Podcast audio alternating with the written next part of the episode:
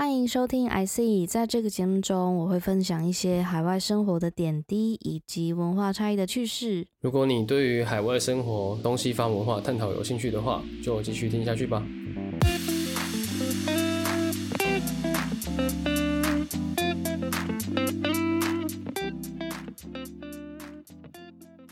Hello，我是 Tiffany。Hello，我是 Evan。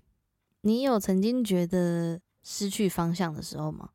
嗯，我我觉得我的人生中无时无刻都在失去方向，然后找到方向，然后又失去方向，又找到方向。嗯，我觉得应该大部分人是这样，没错啦，对啊，就不可能永远都是一路畅通啊。一路顺遂。对，嗯那我我今天还蛮想要分享的是，我觉得我搬来英国之后，我有意识到自我价值感的这个迷失还蛮严重的。你说到英国之后才发现吗？对，因为我觉得人就是会这样子，当你一切都过得很正常的时候，你不会发现你现在有多好。哼哼哼，你要到一个不舒服的状态的时候，你才会意识到说，哇，我之前那样其实是一个很好的状态，我之前那样其实是很幸运。嗯，人只有在有负面情绪的时候，才会意识到哪里出了问题。所以，所以人知足很难呐、因为人永远都一直看到自己没有的嘛。嗯嗯嗯，对，那我觉得我是在英国之后才发现，原来我在台湾的时候，你知道过得，我自己觉得过得很平凡、很开心、很知足，其实是有原因的。你觉得差在哪里？因为我在英国会很常有一种嗯无助感，就我知道起起伏伏是难免，但是当我在嗯低迷的时候，更明显的是我那个无助感会很强烈，我会完全不知道要下一步该怎么走，然后就会卡在那边。那通常在这样的阶段，你就很容易失去重心。那我觉得你要找到重心，你一定要要去知道自己的自我价值在哪里，自我价值才会让我们去相信。你知道，可以凭借自己的才能啊，然后获得肯定，或者是受到赞美、表扬、鼓励等等，就是从这样的过程去建立起来的。那当一个人自我价值感很强的时候，他就会去表现一个他想要再做更多、精益求精。不然的话，你就会迷失自我，然后就会变得情绪很不稳定啊，然后也不知道下一步该怎么走。嗯嗯哼哼，我觉得，就我觉得自我价值是一个对于你自己人生的肯定感有多高的感觉。那对你来说，自我价值它是一个什么样子情况？你会有的一个情绪？嗯，我觉得对我来说，它有两个面向，别呃，一种是别人看待你的价值，一种是你自己所想追求，或是你自己认为你现在的价值。但是我我我觉得，我觉得我自己在人生中的转换是从，就是我我其实从小就是蛮在意别人看我的样子，虽然说我的可能成绩啊，或是或是平常的一些表现都不太都不差，但是我想到的第一件事情就是，哦，别人觉得我我这样子做，别人会不会觉得我表现得很好？这是我想到的唯一一件事，第一件事情。哦，刚才猫咪太吵了啦。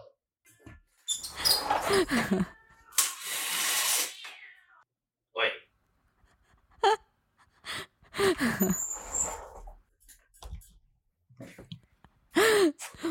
嗯，哦，猫咪真的很吵。所以，所以你，所以你是说你的价值感很多时候是来自于别人对你的评价？嗯，或是我想象中别人对我的评价，因为从来没有人跟我说：“哦，你好帅哦，你好棒哦，你成绩好好哦。”所以，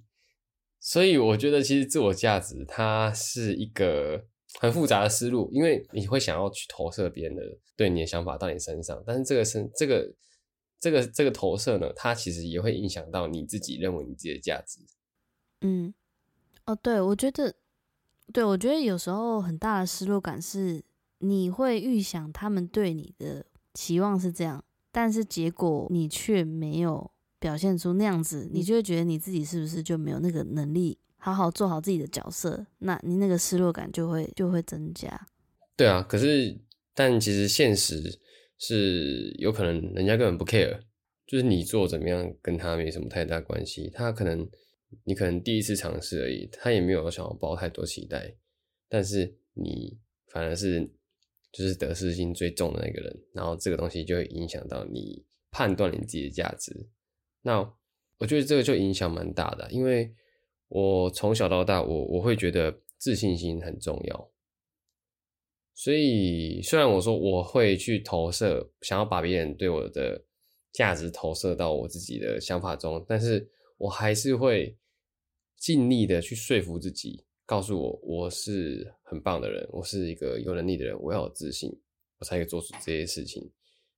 所以我觉得这个思考方式算是影响我很深，到现在都还是的。但当然，当然，呃，我我看待事情的角度可能会再更广。我可能有时候我我可能长大后我就没那么好骗了，我没有我我骗自己能力，对啊，我就是变得比较难被自己说服，或许考虑到很多现实的问题。但是我觉得自信心是我在实现自我价值上一个最重要的这一点。嗯，必须要就是说服自己。这样听这样听起来真的是一个完全跟你是完全相反。嗯，对，因为我从小到大就在求学阶段，自我有印象以来，我都算是一个比较偏没有自信的人。那因为小时候我们所接收到的判断人的方式，就是不论是然后第一个就是你的外表嘛，你长得漂亮或长得很帅，你在学校就会是风云人物。那第二个就是你的学业，你功课很好哦，老师就会，每次都跟你讲话了，每次都是你知道很偏颇那些肯成绩好的人，这两项我都没有，所以从小到大我我从来没有在课业上面得到太多成就感过。嗯，我的经历就是大学以前我在课业上都是非常有压力的。那我觉得这个就跟你相反，因为我我会觉得我要做到某些事情，我才会有自信。嗯嗯嗯嗯，那所以当我这些事情我都做不到的时候，我从来不知道自信是什么，你知道吗？因为哪里来？对，因为我我我光是看待我自己，我就觉得我是一个非常没用的人，就我什么都没有，然后我成绩读书也读不好，然后我也不知道除了读书以外，到底还可以什么事情可以去展现我的能力。嗯哼哼哼，所以在大学以前都算是一个，那自信心那偏低落的一个状态。嗯嗯。那当你自信心低落的时候，你就会很直接影响到你做每一件事情的心态。心态，嗯哼，对，你就已经有一个预设立场，说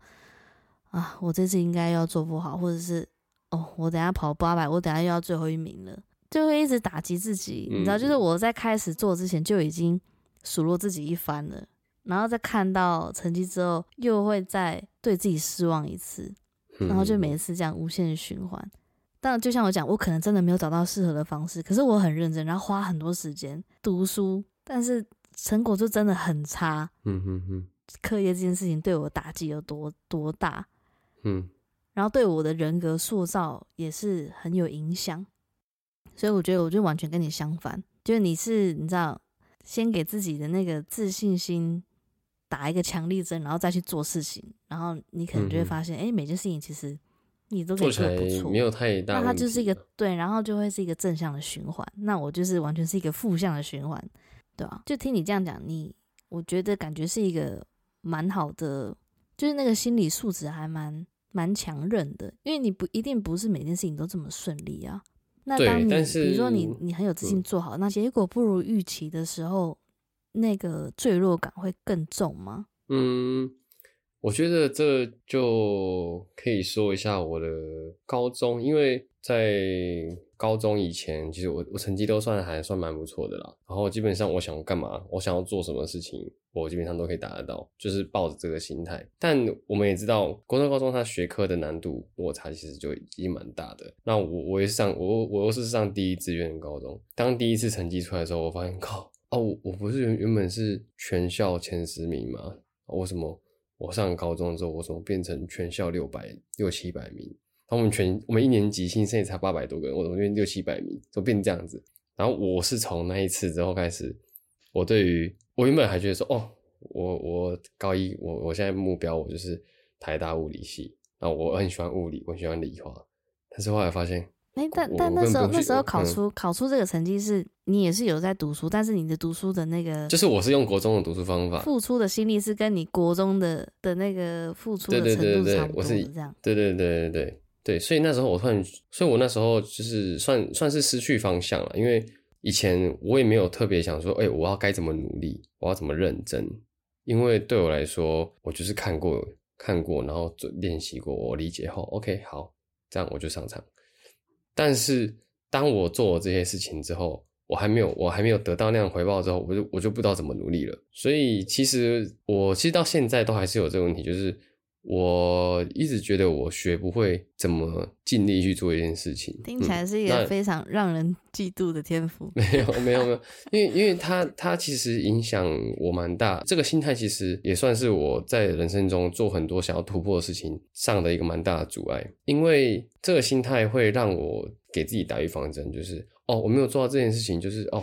因为我我还没认真嘛。嗯嗯。但是你从来你就不会知道你认真的时候是什么样子的，所以我我我相信我我我的心态上如果能够调整的话，我可以做到更多事情啊。但是我觉得这个还是我目前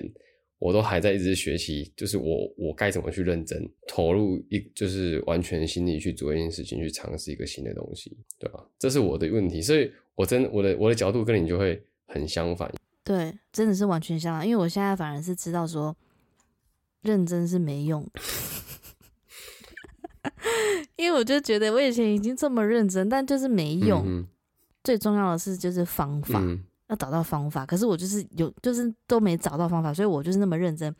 一直单靠认真想去拼，想去拼，但是成果就是那，就是不如预期。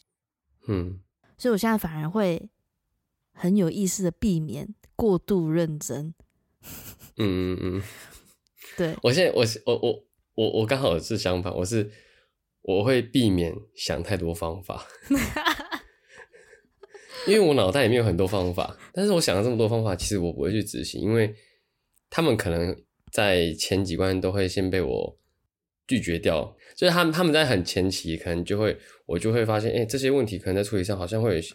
会遇到一些麻烦哦，那我我要再想一下其他方法。所以我在想这些方法的时候，其实我已经错失很多我可以去尝试，或是我可以认真的去花时间去探索的机会了。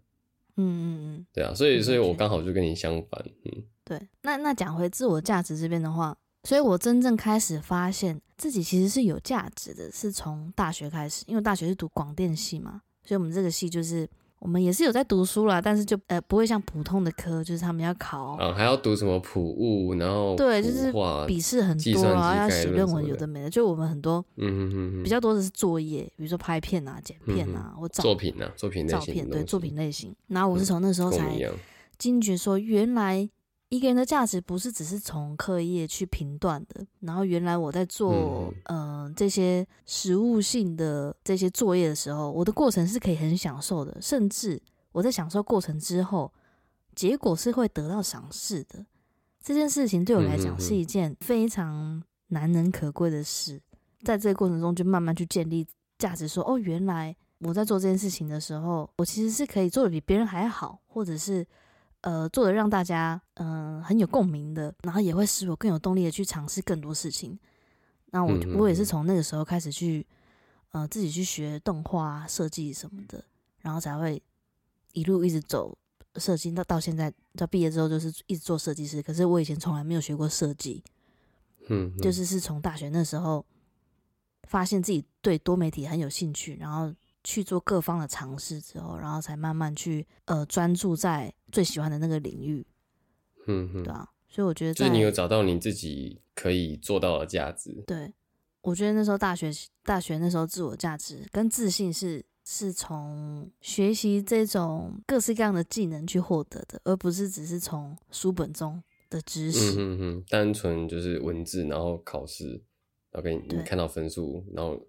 这样子的结果，对，因为大学大学就像是一个小型社会嘛，你知道你在做作业，那你你要求的是呃 teamwork 团体合作，你在一个团体中，你可以帮助团体怎么样完成这个作业，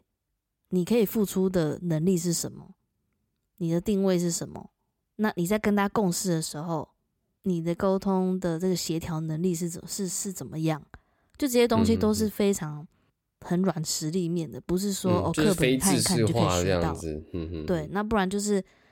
学校很多社团要办活动，那办活动也是有各种各式各样的软实力啊。对，你的气化怎么样？就这些东西都是课本上学不到的，但是大学做这些事情，就让我觉得哇，原来有各式各样的技能可以让你去发掘。嗯嗯嗯嗯。那时候才彻底了解“人各有所长”这一句话。对，但但这个的话，我觉得又可以延伸到下一个，就是说，你现在知道你的定位之后，你知道你可以从哪些来源去建立你的价值感。可是现在就会到呃下一个阶段是，你必须做的事情要够困难，做完之后你得到的那个成就感才会有效的变成你自信心的一部分。嗯哼哼哼，像有些人可能大学的时候是校队啊，或是。哦，他是学生会长，那你可以从比赛、练球或是啊办活动里面找到很多成就感啊、乐趣、快乐、自我价值感。但是当你一离开校园后，这东西，呃，你或许还是有机会去延续啦。你你想要再去找可能社会的社会组的球队什么，但是很多东西它是你一离开这个环境之后，它就不复存在的。你在工作中不会有这些这这些东西，那。你会想要用什么方法再去建立一个新的自我价值感的环境呢？嗯，对，我觉得大学毕业之后，你就会很明显的感受到说，哦，以前在大学的那些光环，毕业之后所有人都变成一样的，都变成平等的。嗯，那我自己有发现有几个来源，那第一个就是呃，如果你你在不同阶段，你有对呃为自己设一些短期的目标，那当你达成了，那也会有自我价值嘛。那比如说那时候我想要减肥，那我就是每天都自己煮饭，每天都自己煮饭。嗯，那虽然嗯，你知道，因为大家都说哦，减肥什么饮食是七十趴，运动三十趴。那虽然那时候结果也没有减到很多啦，可是。我觉得至少我达成了说哦，我每天都要坚持自己带便当这件事情。那这件事情就就足以让我觉得自己定的目标，我其实是有尽力去达成。嗯，然后那达成之后，你就觉得哎，你自己做的其实很不错。就是就算那件事情很小，可是你还是有那个毅力，然后你把它做完了，那你就会觉得哦，有那个成就感。嗯，就觉得哎，你其实是有那个价值的。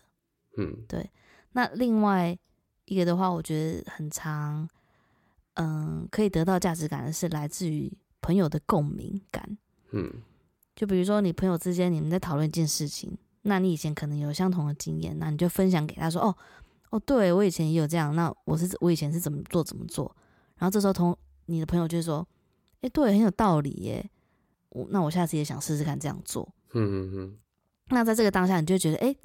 你你的说法是被认可的，嗯，你这个人是有用的，对，对我这人真的是在寻求这样的每每一次这样的 moment，嗯，真的是这样子啊，你知道他们就说哦好，那下次我试试看你想的方法，那那在下一次他搞不好就跟你讲说，哎，我上次用你方法，结果真的有效，或者是哦，结果真的。呃，发生了很好的事情，什么？那你是不是就会觉得更价值感的 bonus 了？对，就是这 bonus 原本就已经有价值感了，但是你又有 bonus 这样。对，因为你就发现你是有能力帮助你朋友解决难题的。嗯这个这个感觉我觉得很珍贵，你就觉得，因为你也很爱你的朋友，你也会希望他们想要度过难关，然后你是有这样的能力去让他们找到自己的解决方式。我觉得这样子，你也会对自己的那个价值感有提升的感觉。嗯，对。另外一个比较直接的就是同事的认可嘛，比如说在毕业之后，大家都在职场上，你负责了一个很大的专案，然后你的 manager 把你做的事情公开表扬，嗯，那你是不是就很有成就感？因为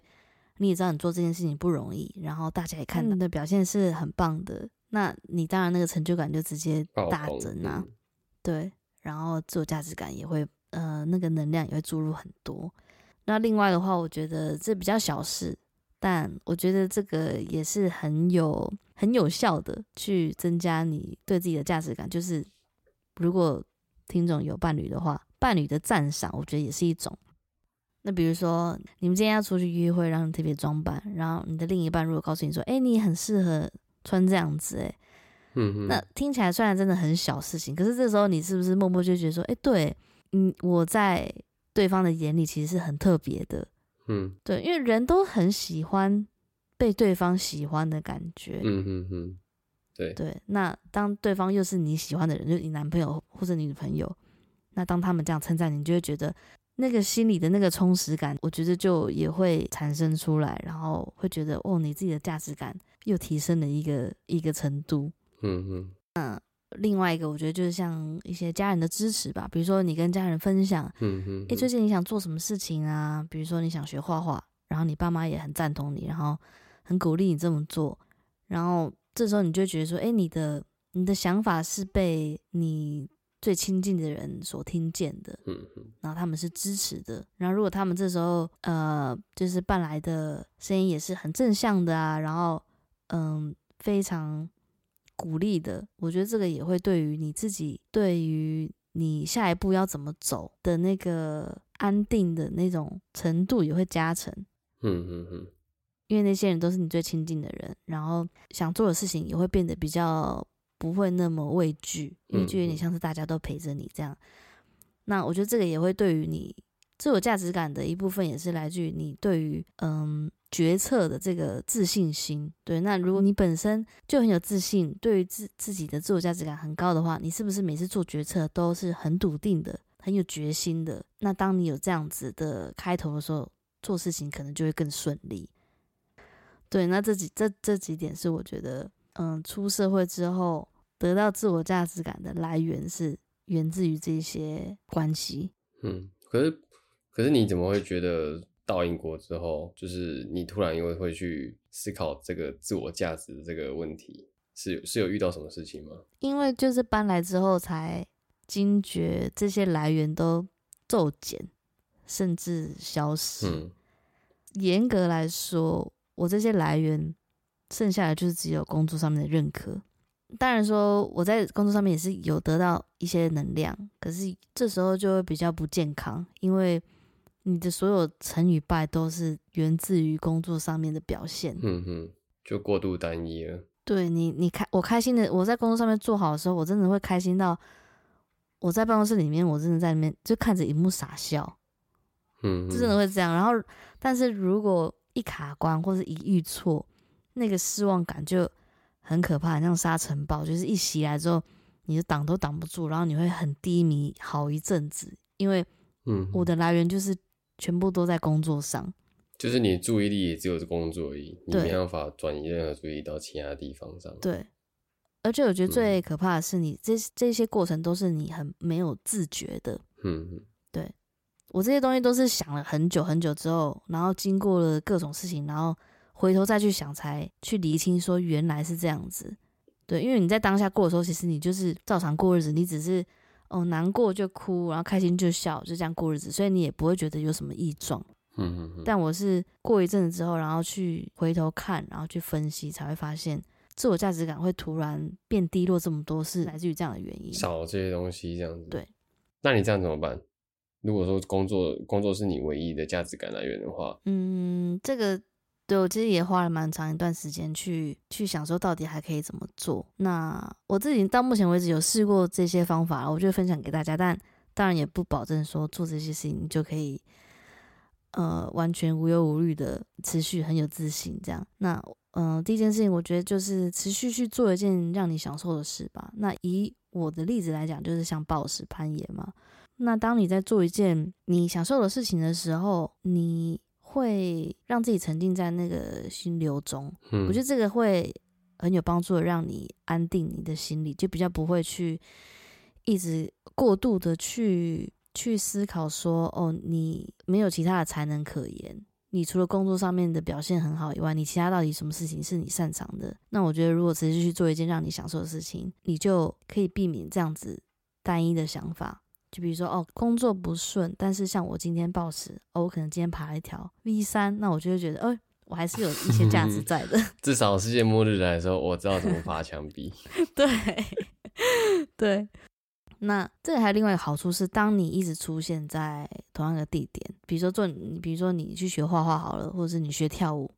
你可能就会，你可能特别喜欢那个老师的课，那我可能特别喜欢那间演馆，我就一直去那间演馆。那当你常去一间同个地方，这个时候就是一个认识新朋友的机会了。那认识认最自然而然要认识人的方式，就是持续出现在同一个地方。嗯嗯嗯，你就会发现，其实有很多人也跟你一样，他们也是喜欢攀岩，他们也是喜欢那间攀岩馆。他们也在寻找自己的价值。对，他们也在尝试，就是世界末日的时候，不要是第一第一个死的那个。嗯这个时候就是一个嗯认识朋友的很好的一个开端。那那之后就是一个很正向的一个发展啊。如果你们两个都很合，那你们就可以一起去爬，可能就变成攀岩的 buddy。那是不是就可以一起讨论路线？有的没的，就是这些东西都可以再循序渐进下去的。嗯哼，所以我觉得持续做一件让你享受的事情，是一件嗯，也是另外一种方式去去找寻自己的自我价值。那再下个话就是阅读，嗯虽然我自己讲阅读，我会觉得蛮羞愧，因为我自己就是一个非常没有阅读习惯的人，从小到大我就是完全没有阅读习惯。然后，嗯，我觉得这也导致我在阅读文字的时候，我会没有办法那么的自然而然，我都要很有意识的去会飘掉，对不对？对对对，我会没办法很专心的读一篇很长的文章。我是在英国之后，我买了那个电子阅读器，然后我开始去看一些实用性的书，因为我我就是已经不不是很喜欢阅读嘛，所以我也不会去读什么小说什么，但我就觉得哦，读这些工具书，我学到了这一点，我明天直接可以用在工作上，比如说我会去看一些。产品开发的流程，或者是怎么跟团队合作，然后尤其像我刚搬来英国，我最我最不后悔我看的第一本书就是《Culture Map》这本书，他在讲什么？就它名字就讲解东西方文化。哦，你想要去呃融入这个环境的时候，其实很多时候我们都会有一些先入为主的偏见。嗯嗯，那当你有这些偏见，你你你是不是就会以为对方对你是有恶意的？所以如果你本身你在相处之前就已经知道他们其实这么做是有原因的，那那个相处之后就会顺畅很多，对吧、所以我其实就是呃都会看一些比较是偏工具的书吧。那你在阅读的时候，我觉得也会很你会很自然而然的专注在。这件事情上面，我觉得现代人我们太太多资讯等着我们去接收了，所以我们大家也很习惯，可能平常有九十趴的资讯，对于我们人生都没有实质上面的帮助。嗯，确实是，对啊，我们在看这些东西的时候，我们都很直觉的，就是哦，看一看就好，看一看就好，看了就忘，看了就忘，我们都不会真的把它记在心上，所以等于它这个过程根本就就是一个左耳进右耳出，你完全没有输入。但你在看书的时候，其实你你不太能，你知道边看书然后边干嘛？你你在看书，基本上你看书就是看书，对，你在看书，你就是在做那件事情，然后你就很不自觉，那些东西它是会直接输入到你的脑子里，直接输入到你的心里的，它比较不是你知道，只是眼睛这样子，呃，看过去就没了。那我觉得在你在输入的过程，你是会建立说，呃，你是有能力去得到这些新知的，然后你你在看完看完书的时候，你都会有一种嗯哦，就是有一种有有自己很像 level up 的感觉。就是有有看看了一本武林技能那样子，我是会这样子啊，对于你自己的能力又有呃更多面向面的学习的时候，你那个自我价值感也是会提升嘛，嗯对吧？那下一个的话，我觉得就是呃不要太避讳跟人有呃比较深层的连结。对我自己来讲，我自己还是觉得有嗯。友谊啦，重质不重量，就是真的。但也不是说朋友多不好，但我自己最最最喜欢的是这个聚会是最好，大概三四个人，我觉得是最棒的，因为这样子人数的聚会啊，是真的可以深聊的，而不是只是哦打招呼啊，或者是嗯、呃你你昨天在干嘛？你知道很很非常的表面的很话题，浅薄的东西一些，对，这样对我觉得交流还是要到达一定的深度，你心里面就会有一种那个归属感，就会很强，就觉得说、嗯哇，我们这四个人真的是，